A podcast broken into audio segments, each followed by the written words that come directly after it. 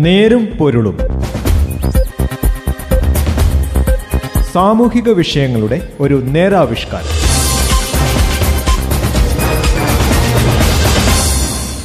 നമസ്കാരം. നെരുംപൊരുളിന്റെ പുതിയൊരു അധ്യായത്തിലേക്ക് സ്വാഗതം. ഇന്ന് ഈ പരിപാടിയിൽ ഞാൻ ജോസഫ് പള്ളത്ത്. വൈദ്യുതി നിയമ ഭേദഗതിയുമായി മുന്നോട്ടു പോവുകയാണ് കേന്ദ്ര സർക്കാർ. വൈദ്യുതി വിതരണ മേഖലയിൽ ലൈസൻസ് സംവിധാനം ഇല്ലാതാക്കി കൂടുതൽ മൂലധന നിക്ഷേപത്തിന് വഴി തുറക്കുമെന്നാണ് കേന്ദ്ര വിശദീകരണം. എന്നാൽ വൈദ്യുതി വിതരണ മേഖലയിൽ സ്വകാര്യ കമ്പനികൾക്ക് നിയന്ത്രണം ഉറപ്പാക്കാനാണ് ഭേദഗതിയെന്ന് വിമർശനമുയർന്നുമുണ്ട് സാധാരണ ഉപയോക്താവിനെ നിയമ ഭേദഗതി എങ്ങനെയാണ് ബാധിക്കുക? നേരുംപൊരുളിന്റെ ഇന്നത്തെ വിഷയം ഇതിലേക്കാണ്. കേന്ദ്ര വൈദ്യുതി നിയമ ഭേദഗതി ചെയ്തുകൊണ്ടുള്ള കരട് ബില്ല് പാർലമെന്റിൽ അവതരിപ്പിക്കാനായി പ്രസിദ്ധീകരിച്ചിട്ടുണ്ട്. കഴിഞ്ഞ ഏഴു വർഷത്തിനിടെ നാല് കരട് ബില്ലുകൾ പ്രസിദ്ധീകരിച്ചെങ്കിലും മൂന്നും നിയമമായില്ല. എന്നാൽ ഇത് പാസാക്കാനുള്ള നീക്കവുമായി കേന്ദ്രം മുന്നോട്ടു പോവുകയാണ്. നിലവിലെ വൈദ്യുതി നിയമം രണ്ടായിരത്തി മൂന്നിൽ നിലവിൽ വന്നതാണ്. അന്നത്തെ മൂന്ന് നിയമങ്ങൾ റദ്ദാക്കിക്കൊണ്ടാണ് ഇത് നിലവിൽ വന്നത്. വൈദ്യുതി മേഖലയുടെ വിഭജനവും സ്വകാര്യവൽക്കരണവുമാണ് രണ്ടായിരത്തി മൂന്നിലെ കേന്ദ്ര നിയമം ലക്ഷ്യമിട്ടിരുന്നത്. വൈദ്യുതി ബോർഡുകളുടെ വിഭജനവും വൈദ്യുതി ഉൽപ്പാദനത്തിന് ലൈസൻസ് ഇല്ലാതാക്കിയതും ഒരേ പ്രദേശത്ത് ഒന്നിലധികം വിതരണ ശൃംഖലകൾ സ്ഥാപിച്ച് വിതരണം നടത്താൻ ഒന്നിലധികം ലൈസൻസുകളെ അനുവദിച്ചതും ഈ ലക്ഷ്യം മുൻനിർത്തിയായിരുന്നു. വിതരണ മേഖലയിൽ ഒന്നിലധികം ഏജൻസികളെ എത്തിച്ച് അവരുടെ മുതൽ മുടക്കിലൂടെ ശൃംഖലാ വികസനം സാധ്യമാക്കാനും മത്സര സ്വഭാവത്തിൽ മികച്ച സേവനം ജനങ്ങൾക്ക് നൽകാനുമാണ് ലക്ഷ്യമിട്ടിരുന്നത്.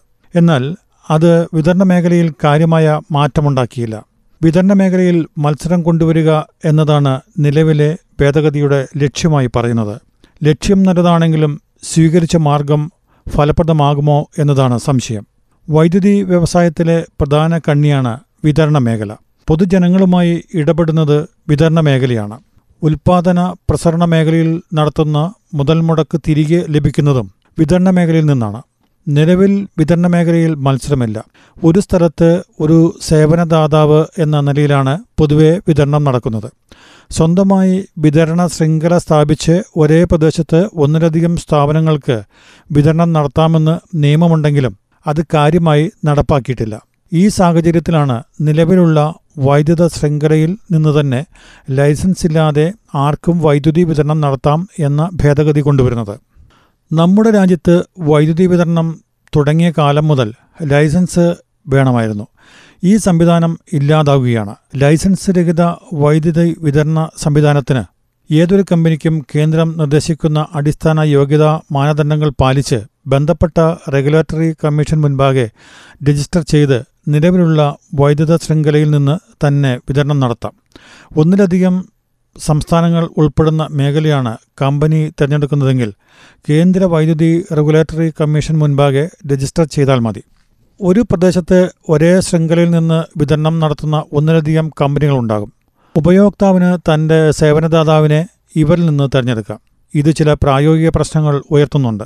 ലൈസൻസ് ബാധ്യതകളൊന്നുമില്ലാതെ കമ്പനി സേവനങ്ങൾ വീഴ്ച വരുത്തിയാലോ അറിയിപ്പ് കൂടാതെ സേവനം അവസാനിപ്പിച്ചാലോ എന്തു ചെയ്യുമെന്ന ചോദ്യം പ്രസക്തമാണ്. ഒരേ ശൃംഖലയിൽ നിന്ന് വിവിധ കമ്പനികൾ വൈദ്യുതി വിതരണം നടത്തുമ്പോൾ സേവനത്തിന്റെ നിലവാരത്തിൽ വ്യത്യാസം വരില്ല. തൊട്ടടുത്ത വീടുകളിൽ രണ്ട് കമ്പനികൾ വൈദ്യുതി നൽകിയാലും അവർക്ക് ലഭിക്കുന്ന വൈദ്യുതിയുടെ നിലവാരം അതായത് വൈദ്യുതി ലഭ്യത തടസ്സം വോൾട്ടേജ് ഫ്രീക്വൻസ് ഒന്നു തന്നെയാകും. സേവന നിലവാരത്തിൽ മത്സരത്തിന് മെച്ചപ്പെട്ടതിലും സാധ്യതയില്ല. ഇപ്പോൾ ഒരു സ്ഥലത്ത് വൈദ്യുതി വിതരണം നടത്തുന്ന ലൈസൻസിക്ക് തന്റെ ലൈസൻസ് പരിധിയിൽ ഉപയോക്താവിന്റെ ആവശ്യാനുസരണം വൈദ്യുതി നൽകാനുള്ള നിയമപരമായ ബാധ്യതയുണ്ട്. ലൈസൻസ് ഇല്ലാതെ കമ്പനികൾ വിതരണത്തിനെത്തുമ്പോൾ നിയമപരമായ ഈ ഉത്തരവാദിത്തം നിലനിർത്തുക അസാധ്യമാകും. സാർവത്രിക വൈദ്യുതീകരണത്തിനായി വിതരണ കമ്പനികളുടെ നിക്ഷേപത്തിൽ യൂണിവേഴ്സൽ സർവീസ് ഒബ്ലിഗേഷൻ ഫണ്ട് എന്ന എന്ന സഞ്ചിത വിധിയെപ്പറ്റി കരട് നിയമത്തിൽ പറയുന്നുണ്ട്. എന്നാൽ അതിൽ നിക്ഷേപിക്കുന്നതിന് വിതരണ കമ്പനികൾക്ക് ബാധ്യത ഉറപ്പാക്കുന്ന വകുപ്പുകളൊന്നും നിയമത്തിലില്ല. നിയമ ഭേദഗതിയുടെ പ്രായോഗികത പരിഗണിക്കുമ്പോൾ സേവനദാതാവിന് തങ്ങൾക്ക് വേണ്ട ഉപയോക്താവിനെ തിരഞ്ഞെടുക്കാൻ സാധിക്കുന്ന സാഹചര്യമാണ് ഉണ്ടാകുക. കച്ചവട താൽപ്പര്യത്തോടെ വരുന്ന കമ്പനികൾ തങ്ങൾക്ക് ലാഭകരമായി വൈദ്യുതി വിതരണം ചെയ്യാൻ കഴിയുന്ന ഉപയോക്താക്കളെയും പ്രദേശങ്ങളെയും തിരഞ്ഞെടുത്ത് പ്രവർത്തിക്കും. നിലവിലുള്ള ക്രോസ് സബ്സിഡി സംവിധാനത്തിൽ ഇതാണ് കൂടുതൽ സാധ്യത. നമ്മുടെ സംസ്ഥാനത്തെ ശരാശരി വൈദ്യുതി വിലയേക്കാൾ രണ്ട് മുതൽ നാല് രൂപ വരെ കുറവാണ് ഗാർഹിക കാർഷിക ഉപയോക്താക്കളുടെ നിരക്ക്. വാണിജ്യ ഉപയോക്താക്കൾക്ക് ശരാശരി വിലയേക്കാൾ ഒരു രൂപയിലേറെ കൂടുതലാണ്.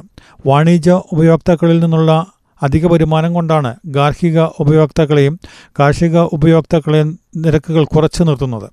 ഉയർന്ന വൈദ്യുതി നിരക്ക് നൽകുന്നവർക്ക് മാത്രം വൈദ്യുതി വിതരണം ചെയ്താൽ വൈദ്യുതി വിതരണം ചെയ്യാൻ ഒരു കമ്പനി തയ്യാറായാൽ അത് നിലവിലുള്ള ക്രോപ്പ് സബ്സിഡിയുടെ അന്ത്യം കുറിക്കും. അതോടെ ഗാർഹിക കാർഷിക നിരക്ക് കുത്തനെ ഉയരും.